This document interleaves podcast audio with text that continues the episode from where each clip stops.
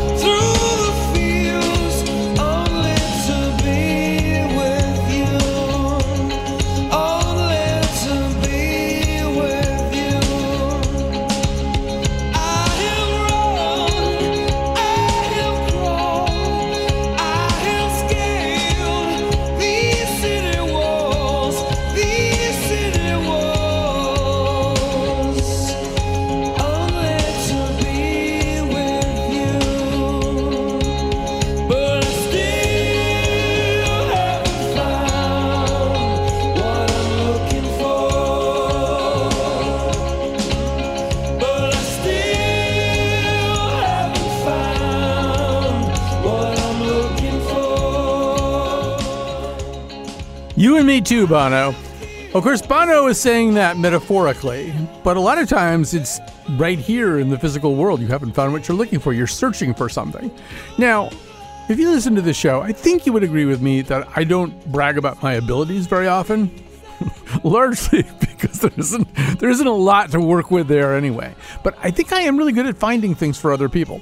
And when people, I think my my partner, I think she would confirm this that on numerous occasions. She can't find her wallet, she can't find her credit card, she can't find her driver's license, and I find it. Um, and there's two ways that I do this.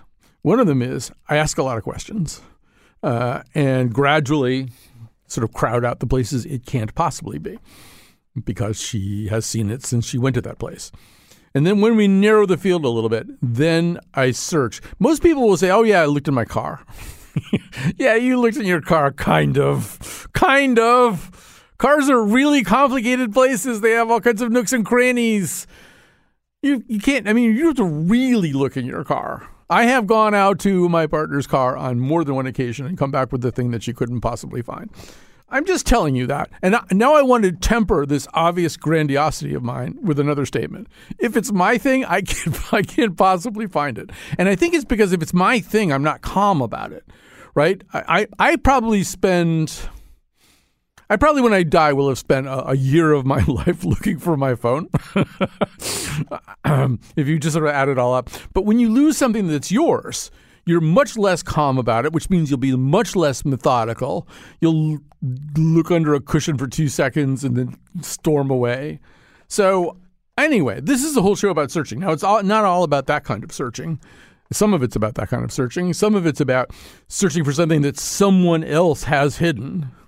And then at the end, we're going to talk to, well, we're going to talk to Walter Wick, who really specializes in creating these visual.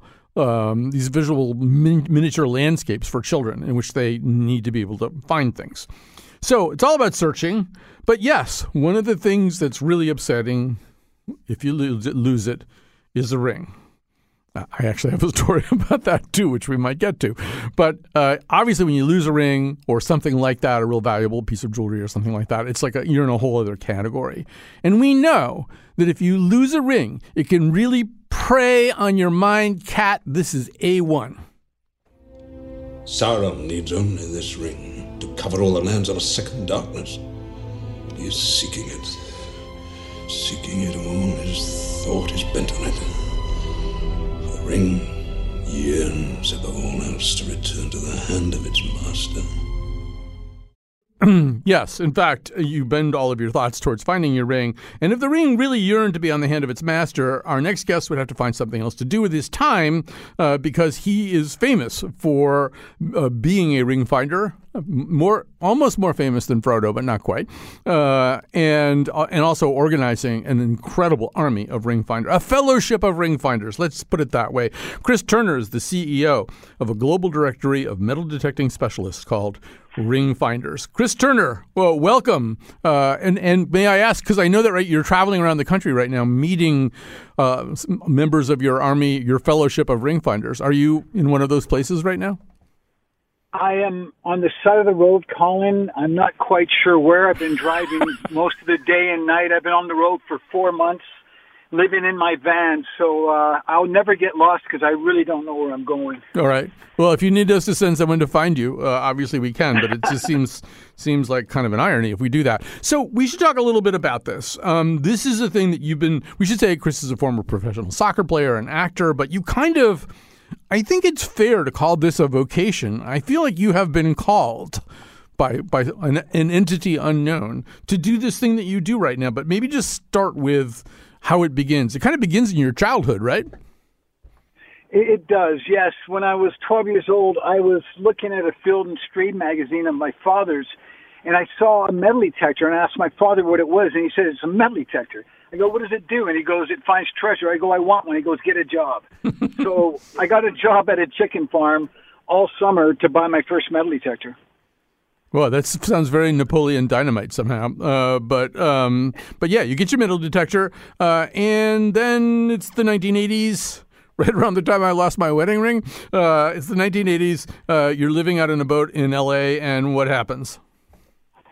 Well, my soccer career ended uh, in '84, so I picked the metal detector back up again and started detecting on beaches where people were running up and asking for help, and uh, I help them find what they lost. And most commonly, it's a wedding band or an engagement ring, and um, people were just ecstatic. They were uh, crying. They were, you know, when I when I passed it back to them to see how it affected their lives, just meant I had to do something. It, it, I kind of caught this pretty quickly to, to realize there's a service here. And that's when I created a little company in Vancouver called Finders.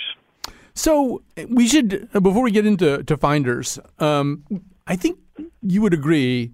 You know, I was even describing my own pathetic little amateur efforts at finding things, but there is a thrill when you find something. I mean, even before some person weeps and says that you have completely rescued their existence, even before that happens, Chris, I feel like there is an endorphin release or something when you find a lost object. I mean, do you, does that ring true for you? 100%. Uh, if you've never experienced it, you re- you wouldn't really understand how it feels to to reunite somebody with something so precious and to see how it affects them. It affects me the same way. I might not show it. I have a YouTube channel with hundreds of videos of surprising people, but inside, I'm just as happy as that person I've returned it to. Right. So let's hear a little bit about what the, uh, of what this sounds like. Uh, these are real tape reactions of people getting their lost rings back from our guest uh, Chris. Uh, this is a one cat. Oh my God! You found it! Ah! Can I give you a hug? Yeah.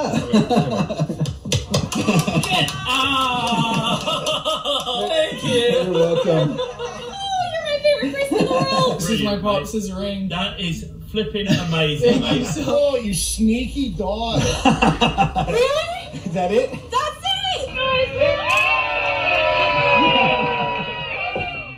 So you have a job where you just make people happy all the time. Uh, although, so this is called ring. It's now called Ring Finders. Uh, you, because of these kinds of scenarios and these uh, expressions of delight, uh, you attracted the uh, um, interest of a, an anonymous angel investor who said, "Just get going with this." Right. So explain how Ring Finders is set up. It has a rather unique business model, if you would even call it a business model. Uh, yeah, most wouldn't. Um, to an angel investor, someone I've never met to this day, who saw value in what I was doing in Vancouver, he helped create a global directory where detecting specialists can list. We have 24 countries, over 600 members, heavy based in the United States, and it's affecting people's lives in such an amazing, beautiful way. And I absolutely love what I'm doing. This is the best thing I've ever done in my life, and I wish I would have been doing this way, way earlier in my life. So yeah, the the way that this works is, I mean, I think you encourage your detectorists to at least get gas money, and and but people kind of work out their own things. And I read that New Yorker piece uh, about uh, a guy who clearly was not making any money being a ring finder. He might have been losing money, and this is the guy. This is a guy who was so dedicated to this. He had to find two rings in one day. On his way to the second ring, he gets in a pretty bad car accident where his car is, I think, totaled, and takes a cab to the place and still finds the ring. Um, but I mean, this isn't something people are doing to make a lot of money. That There's something else happening here, right, Chris? Uh, there is. I mean, it's it's an interesting footprint I created many years ago. Um, I, I work on a reward basis. I leave it up to people to pay what they can afford and what it's worth to them, and that's it's a sliding scale like no other. And not many people in the world this this day and age work like this, and it's I believe a beautiful footprint because I never want to make somebody feel they can't have a second chance. So by leaving it up to them to pay what they can afford, uh, everybody has a chance to find what they've lost. And I've done it for a homemade loaf of banana bread. I've got as much as twenty five hundred dollars for re- recovery. It's all over the map. So it's some of this stuff is pretty hard to do. Uh, let me just tell you m- my story about this. So, uh, right around the time that you were starting your your enterprise, sometime in the 1980s, uh, I was a young adult. I was married. I, I a whole bunch of us young adults who didn't have much money. We pooled our money and we rented this kind of ramshackle house by a lake, and we would go there every weekend. And my friend Steve and I developed this game that we would play that involved standing about waist deep in water and kind of skipping uh, a rubber ball across the surface tension. And so you'd have to be like Mike Schmidt at third base. Just this thing would be zooming at you and you'd try to grab it. But that involved throwing the ball with quite a bit of torque. And I was throwing the ball with quite a bit of torque, and my I, my ring happened to be on that hand. I'm left-handed. And the next thing I know, the ring just goes skittering off my finger and plop into the lake, down into the murky, muddy. This is not a sandy bottomed lake. Uh, and it because I didn't know that you existed, I never found that ring. But that's probably not that unusual a story, right? It happens more than you know. They say four out of ten married men in their lifetime in the United States will lose their wedding band. 700 million men, that's over 20 million lost rings. Um, that's just men. So yes, it's, it's very common. The, the thing is, if it's a place that's not well hunted, I can still find it. All right. Well, we, we maybe we'll talk, but um, some sometimes you have to go into some pretty wild spots to try to find something, right? I mean, sometimes it, it the things are, are not in a place that's even all that easy to access. Uh, hundred percent. I mean, I, I just came across America. I went from uh, north to south, east to west, and I've talked and met members that are working in fields with cottonmouths, with rattlesnakes. Um, I, they got their snake boots on. I'm like, are you serious? Guy that was just in in Florida doing a recovery, and whitefish went flying past him with two bull sharks on both sides of him, and he got out of the water pretty quickly after he found it. Um, bears, cougars. Uh, it's it's I got a, a member who's in the uh, a, a a lake looking for a ring with his buddy with a rifle on a bridge, watching out for crocs or gators, whatever whatever it is out there in in uh, Texas. Yes, it's not as simple as it sounds. These these searches sometimes, uh, you know, these guys are risking, you know, their lives. It sounds interesting in what we do, but uh, a lot of times it's not as easy as people think. Why do you not have a Netflix series about you? This you got Crocs and Cottonmouths and things like that, or at least you and your guys. Ah, they they they've tried calling for years, and I I have a vision on how this could be shot and how it could be told truthfully without sensationalizing, creating or staging drama. That's why I went across America to meet and document uh, my members and what we've been doing to piece it together to show a production this can be done.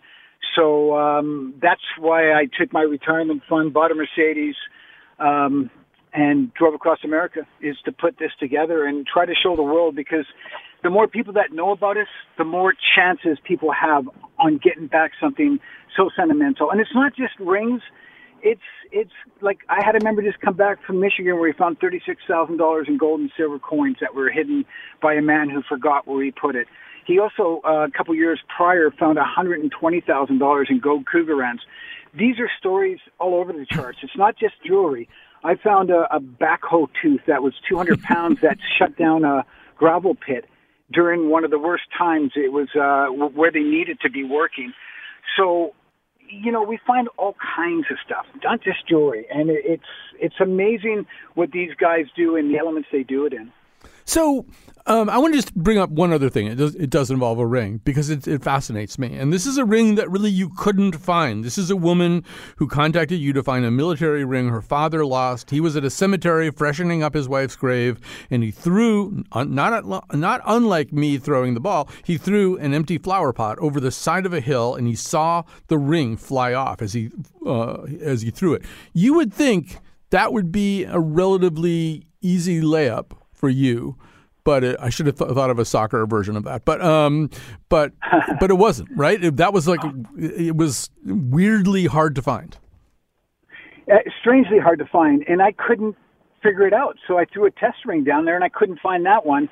then I started probing the side of the uh, the, the the slope, uh, which I had to repel down because it was pretty. It's a 45 degree angle, and um, I I figured out that the whole layer of this slope was probably four feet of um, plastic flower containers, the the pots Mm-hmm. that people throw after they take the plants off the graves.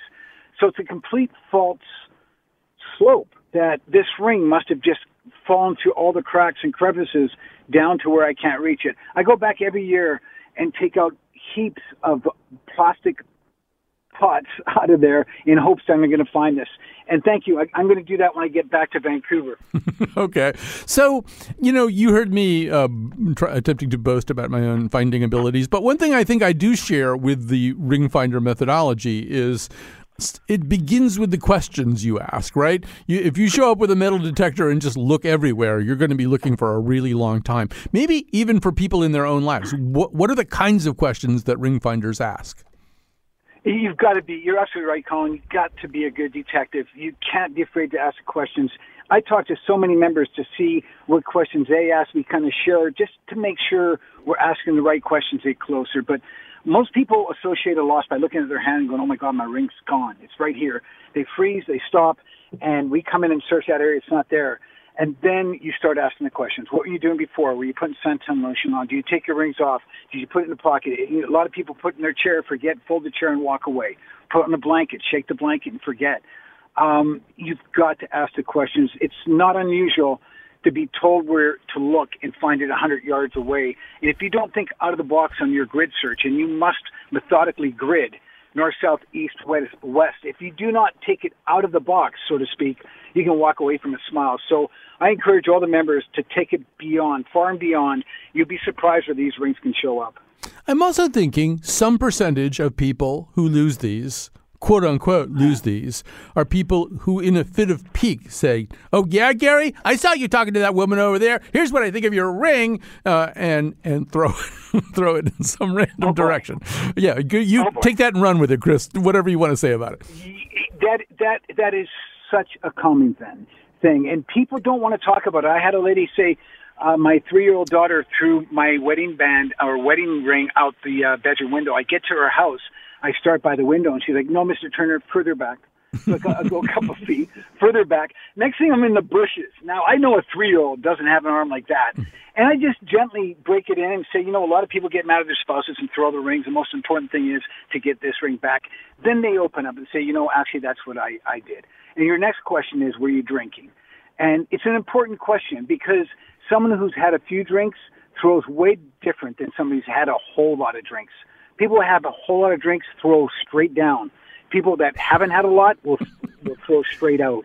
So there's a big difference in where to look. So we do test throws. We'll put flagging tape on the ring, have them reenact it, and then you add like 30 or 40 yards to it because nobody throws with the power they did when they're mad if they're not. So we have techniques and tricks, and I share it with all my members in an info book. Um, I found Jon Cryer's ring from Two and a Half Men. He was walking uh, down a pathway in Vancouver. Uh, he's filming there. If you know who Jon Cryer is from Sure. the actor from Two and a Half Men, he pulled his hand out of his pocket and it was cold and wet, and his ring came off. He didn't realize it until he walked about 50 yards and he stopped and he started searching with a light, couldn't find it. One little area, strip of grass, the only chance it could have been, and it was there. Uh, it, it should have been, by all means, on the walkway, which is all concrete. He just got lucky; it bounced into the grass where nobody could see it. So that was a, a fun search, and uh, I was so happy to get that back because we still call it the Jon Cryer effect. We still get calls from people seeing that story. And, uh, you know, just to build on that a little bit, you, probably also heard me in my little monologue there say, I'm not as good at finding my own stuff because I'm less calm about it. Uh, like, I, I don't know where my phone is, and I'm just really pissed off. Uh, and whereas I can find somebody else's phone because all like, well, you know, I'm having a lot of fun looking for their phone. It's not my phone. And you're, you're not attached to the story. You're not attached to the the uh, the disappointment, the sadness. You- You're there to help and look, and that's where we come in. We're we're not attached to that story. We're we're just attached to looking for it. So we come in with a different set of eyes. I've had people look for five hours in one area with a rented metal detector and find it and not find it. And I could see it. I can actually walk in there and before I go over, go, oh, here's your ring. And they're like, what? I searched there for five hours. But like you said, you're very smart. People who lose it, they they can't think. They're they're, they're their minds just going crazy with fear, panic. So they don't look at it the same way as we do. Right, and but maybe that's a piece of advice. Uh, I want to sort of end our conversation on maybe a couple of pieces of advice from you. And I suppose one of them would be if you lose something, to whatever extent possible, maybe one of the first things you do need to do is kind of calm down, take a few slower breaths, and kind of detach yourself a little bit from whatever horror or frustration you're feeling. Hundred percent. The biggest thing is in a public area to get reference marks. That's huge because a lot of times people come in and say, uh, you know, the, on the phone, I know exactly where I lost it. I get there. What seemed to be like a 10 by 10 area turns into the size of a soccer field. And they just can't put you in the area. They're like, oh, well, I think it's here. I think it's here. Stop, mark your location, get reference, to get a, get a two reference marks where you can get back to that place. If it's in the water, count your steps out of the water to the top of the shoreline so we know exactly how far out it was and then make a reference on the top of the shore. This will help us get to to help you. Uh, but yes, if people just relax, breathe, and I always tell people breathe, and um, you- you'll be surprised that you can find it yourself if you just take the time. If you can't, we have a directory of over 600 members waiting to help you. Right. So, and, and that's the last thing I, I want you to just drive home here, which is just because you think the, I mean, just because you, the person out there who has lost something, whether it's a ring or something else, just because you think it can't be found because you didn't find it, doesn't really mean there's no second chance out there, right? You guys often find stuff that people had kind of given up on for maybe even quite a lot of time. Yeah, what, what kind of scares me is people think to go rent a metal detector or buy one. I've had people buy metal detectors, search for hours, and give up. And just just for the heck of it, they just call us and say, "Look, I've searched; it's not there. But you know what? I, I'm going to pay your gas to come out and have a look." And we find it, and they're like, "How?" It's like, "Well, what do you do?" It's like I'm a truck driver. Well, I wouldn't know how to drive a truck. I wouldn't know how to do surgery on somebody. I wouldn't know your job. This is our job that we've got years of experience in and we know how to do what we do with the equipment we have. So don't give up. If you've looked and you don't think it's there, give us a shot. And I, I tell you what, a lot of times what we can do is give people closure. If it's in their backyard, they think it's there, they don't check their house because they're certain it's in the back. When I look at them and say, sir, your ring's not back here, call me when you find it. They're like, what? I go, check your house, check your car, check the last places you remember it being in. I get the call like two days later. Oh my God, Mr. Turner, I'm so embarrassed. You're right. It was under the bed, or it was in the washing machine, or it was in the dryer. I hear all these places that are found, but I'm happy going and giving them closure because now they can shut that door and look in other places. All right, somebody out there is listening right now, and they're going to go Google search uh, the Ring Finders. Uh, Chris Turner is the CEO of the Ring Finders, uh, and we're going to take a little break. Thanks for your time, Chris, uh, and take us out, Cat.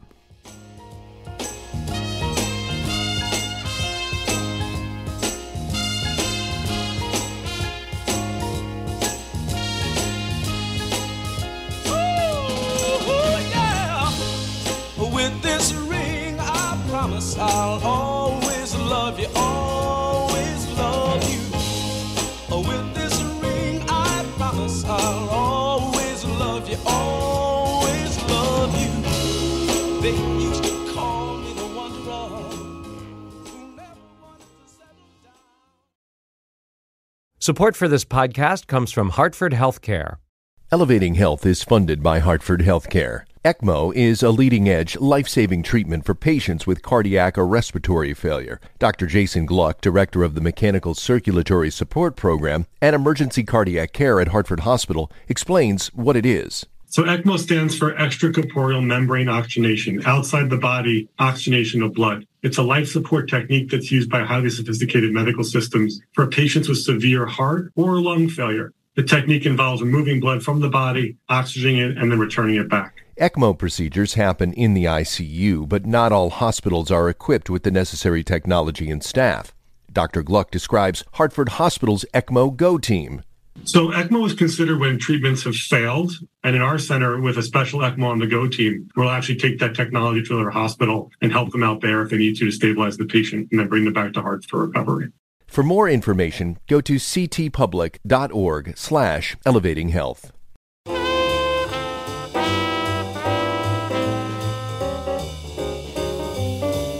Let's get lost, lost in each other's arms.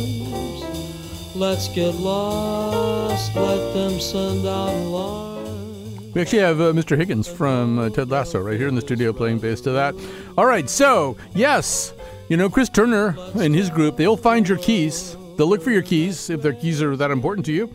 Uh, but there's a different kind of key seeker. It's actually a term of art within a world of people, a kind of what we say a demimonde of people who specialize in looking for a particular kind of hidden thing. A hidden thing that was devised by a writer who's no longer with us. His name was uh, Byron Preiss. Uh, he created uh, um, 12 hidden treasures. Uh, and here to talk a little bit more about that and the difficulty of finding these hidden treasures, which turned out to be a lot more hidden than even Byron Preiss thought they were, uh, James Renner is a journalist and author. Thanks for joining us today. Hey, thanks for having me. So this is kind of an interesting story too, because the origin story li- ex- kind of exists in a liminal space between fantasy and reality. It's a book. It's about fairies from the old world who hide treasure treasures in the new world, yada yada. Except that Byron Preiss actually did that, right? He devised these treasures. Not detectable by Chris Turner and his metal detectors, treasures that uh, that really are apparently, or at least were, in twelve different places. Tell us more. Yeah, Byron was such a crazy man uh, and and such an interesting mind. He was uh, way ahead of his time in in publishing, and uh, he heard about this book that did really well in the UK in like 1980 called Masquerade, and uh, it, it, was this book where uh, it kind of looked like a kid's book, and you'd go through it, and there would be clues, kind of like the I Spy puzzles, to figure out exactly where uh, this publisher buried a golden rabbit.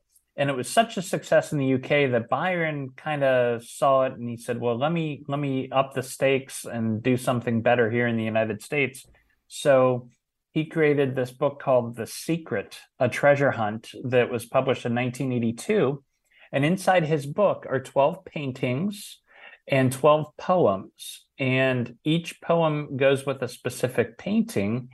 And if you can uh, figure those clues out, the visual clues in the painting and the clues from the poems, it'll lead you to the location of a buried key.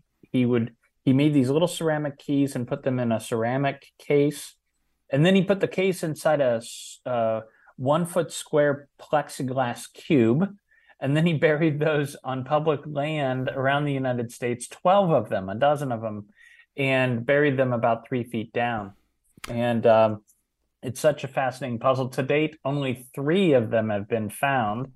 There are still nine out there unaccounted for. Yeah, and, and, maybe not. I mean, we'll come to that. Yeah, um, sure. But just so people kind of get a, a, sense, I'll just read one. This this is one of the ones I think you and I don't think is probably there to be found. But uh, in the shadow of the gray giant, find the arm that extends over the slender path in summer. You'll often hear a whirring sound, cars abound, although the sign nearby speaks of Indies native. The natives still speak of him of hard word in three vowels. Uh, take twice as many uh, take twice as many east steps as the hour or more from the middle of one branch of the V. Look down and see the simple roots in rhapsodic man's soil, or gaze north toward the Isle of B. So I mean, it, it couldn't be any more simpler, right? but so so I mean it's just obvious where it is. Uh, but no, it might it might actually be in Battery Park, right? And the problem with that is that there's been Yeah. a quite fair amount of earth moving. It just took a lot longer to find this stuff, I think, than Byron Preiss was guessing. I- I- exactly right. He thought, you know, his his mind worked differently than most people, but he thought that his clues were easy enough to be solved in the first year that the book came out in 1982. And he did not realize how complicated he made them. And one of the things that makes it so complicated is he wouldn't tell you what poem goes with which painting. So it's, you know, not only do you have to find the right painting, but you also have to figure out how it connects to a poem. Um, and uh, yeah, for instance, you mentioned the one in Battery Park. You read that poem, and there's a line in there about Indy's native, and um, of course now Hamilton has become very famous, and uh, there are a lot of visual clues about uh, Hamilton around Battery Park because he himself was from the uh, the West Indies, right? Right. Um, and uh, the Isle of B, some people think that that was um, Broadway. Um, and the Rhapsodic Man Soil, they're they're talking. Are, is he talking about Gershwin? Uh, so you know, it, it's it's a very clever clever puzzle, and it can lead you anywhere. And people get obsessed with this. Right. I think if Will Shortz were sitting here, and he has been on our show, he'd say it's too, it's not a clever puzzle because it's too hard. Uh, I mean, this, this this book came out in 1982. Uh, in 2005, tragically, uh, Mr. Preiss dies in a car accident and takes all of this information, all the answers with him. Uh, and but I mean, the fact that it was 2005 It means that 23 years had passed without people finding very many of these treasures. This is really hard. He did not make it easy enough, probably, for it to be the kind of game he wanted it to be. Um, true, but I think what what the ultimate result of that is is it became his legacy. It's still incomplete. It's still searchable. It's still playable. And yes, Byron was the only one that knew for sure where each of these keys were buried. But the online message boards devoted to this, and there are several, have pretty much narrowed down the search to specific cities. So we we essentially know roundabout where they are, but getting down to that one square foot where you have to dig is very tricky. Right, and the fact that it doesn't, that metal detectors don't work. We- right, Actually, because it's all ceramic. Yeah, we asked we, we asked Chris Turner about this. He said I would not have a chance, uh, and he, he finds stuff for a living. So, and we should say there were at the beginning of this whole thing twelve thousand dollars worth of uh, jewels. I'm Mm-hmm. I'm guessing those jewels have appreciated in value, but um, so, but it's still the case, right? If you find one of these keys and bring it to the family, you will get you know one of these jewels or some of these jewels, one twelfth of the jewels. Correct. And you know, I I did a documentary about this um, several years ago, and I I've been all over the country searching for these these keys. So people, when they think they have a solution, they'll reach out to me. I get emails every week about the secret still to this day, and they will be absolutely hundred percent convinced that they know where it's at, and they want to be in touch with the family. And it's it's like there's so many people that that have gotten to that point, but then you know you say go dig, you know, prove it and then they they they don't get it. So you have to have the key in hand in order to submit your solve and and get the gem. But yes, the family has the gems. There's diamonds, rubies, and you exchange the key that you find for one of these real real uh, gems. All right, so uh, something like 41 years have elapsed, uh, and and so my guess is that this whole thing would have petered out if the only reason to do it was to get a gem. But it does seem, is it Hegel who says the quest is everything? Some famous philosopher says, you know, it's really the quest. Uh, that uh, and and I'm assuming there's some real truth to that. That whatever camaraderie builds up, either among people who meet each other while looking for this, or just you know a group of people, a father and son, whatever.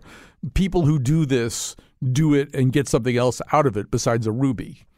Exactly right. You know, if you were to find a key, you join a very small list of of established uh, puzzle solvers. Of you know, it's it's kind of like getting the grandmaster ribbon in uh, in chess. You know, your name is now a part of the history of this very unique book, and I think that's what excites people more than the actual key and gem at this point. You know, Preiss also intended this, as I understand it, to be mainly for teenagers, right? This is sort of a YA project. Uh, Right. And and so once again, these puzzles should be solvable. You shouldn't have to be Will Shortz to figure these things out. And maybe people kind of overcomplicate it as they're searching for the ruby or diamond? I think that's very, very true. I think we look at this as adults and see it through the lens of our experience, and we want to make it too complicated. But yes, Byron made these to be solved by teenagers. Um, so you know, when I speak to when I've met the the few people that have actually found one of these, they all tell me the same thing, which is keep it simple. You don't overly complicate the poems. Think of it as if you were 12 or 13 years old and what what do these words mean to you? Where do they take your mind? So yes, keep it simple. That's the key. So there are going to be, uh, James, nefarious people who think, I don't need to find the key. I need to find a key. or perhaps I need to make a key that looks like the key. I mean, I assume people have done that, right? It's been tried, yeah, just like the you know Willy Wonka, you know the the movie where somebody makes a golden ticket and tries to get in.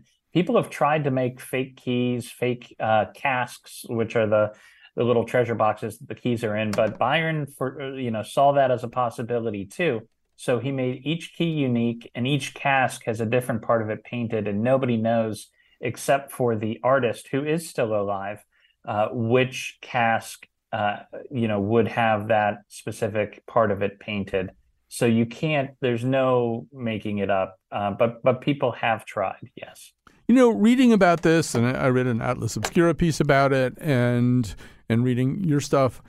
One thing that struck me is people want to be part of something bigger than themselves. I mean, not everybody, but I think you know it's the reason people join movements and churches and all kinds of things. And this feels a little bit like that. And maybe the fact that it hasn't been solved in such an incredibly long time makes it a bigger thing in an odd way. And and it it, it does feel as though you, just a regular old person, um, are part of something that's on the verge of becoming legendary just because of the persistence of the mystery. That that's that's absolutely true. You know, the the more time goes by, the the more enticing the mystery actually becomes because it proves how difficult it really is to find.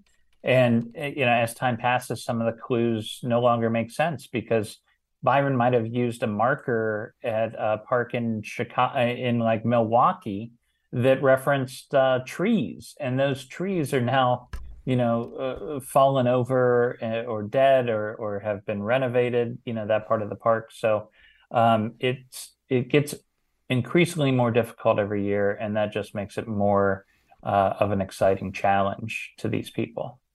Um, the other thing to know, I guess, is that there are some places that you might not be entirely welcome just showing up and saying, I think there's a key right, right here, Yes. right inside your prize rose garden. I'm going to dig right now. So you have to sort of be careful. But I love the fact that in Golden Gate Park, you can sort of apply in advance and somebody will come out and you have a fixed amount of time to dig holes. And tell us a little bit more about that kind of thing. Yes, some cities such as San Francisco have embraced this story, this this legend, and if you reach out to the park system in San Francisco, there's a lot of evidence that suggests that there may be a key in Golden Gate Park, and uh, you can reach out to the park system, and they will um, allow you to. Uh, they'll send a ranger with you, and you can walk around the park wherever you want to dig, and I believe you can dig up to three holes in a day and then you have to um, request an, another dig if you want to try again. Right. I've spent quite a bit of time in Golden Gate Park. If you dig three holes there, you're going to find something. Uh, probably something you should not eat, drink, or smoke without having it uh, checked very, very carefully. You may not find a cask with a key in it, but you'll find something. Well, James Renner uh, is a journalist and author, uh, and he is one of the people who really has studied the whole Byron Preiss mystery. Thank you so much for talking to us today. Yeah, anytime. All right, we'll take a little break. We'll come back after this.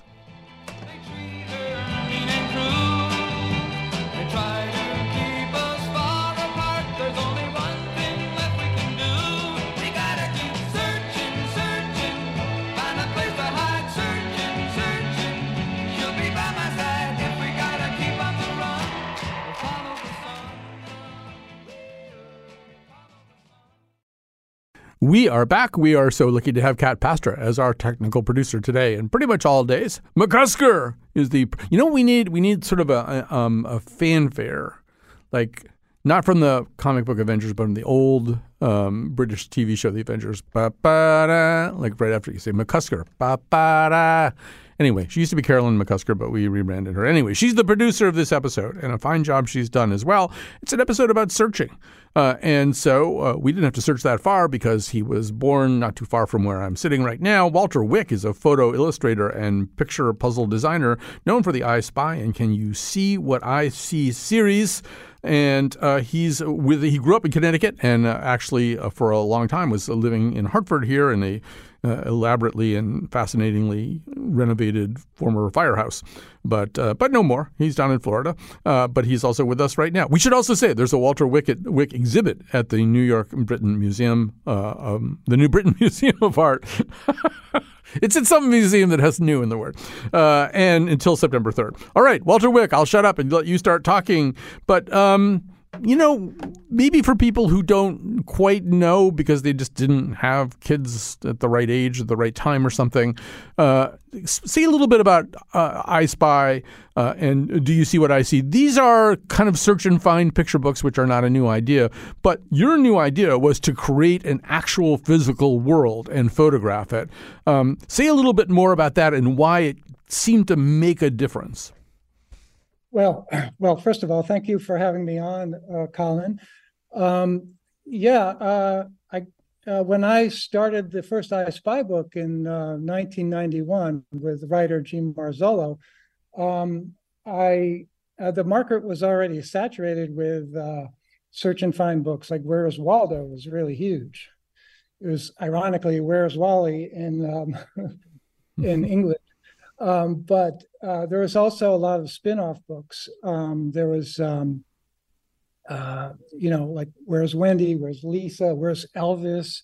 Where's Dan Quayle?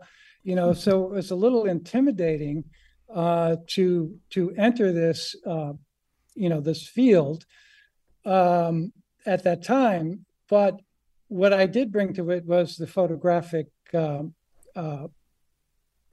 uh, uh, photographic illustration, which um, was really turned out to be very, very refreshing, and I think significant for the uh, for the kids uh, playing this game. Yeah, and I, I think um, the fact that it's a real physical space means that things in that space, and I, it's hard to describe, but it's a physical space. It's a photograph of a physical space that has lots of little things in it uh, that are interacting and interlocked in different ways, uh, and it it means that the things that the kid is looking at either have to um, obey the laws of physics and reality, or have to defy them in some kind of trompe l'oeil way, right? That there's there's I think some of the intrigue here is this isn't just a picture somebody painted and painted Waldo into a corner of it. This is a thing that exists somewhere and it has a certain tinge of reality.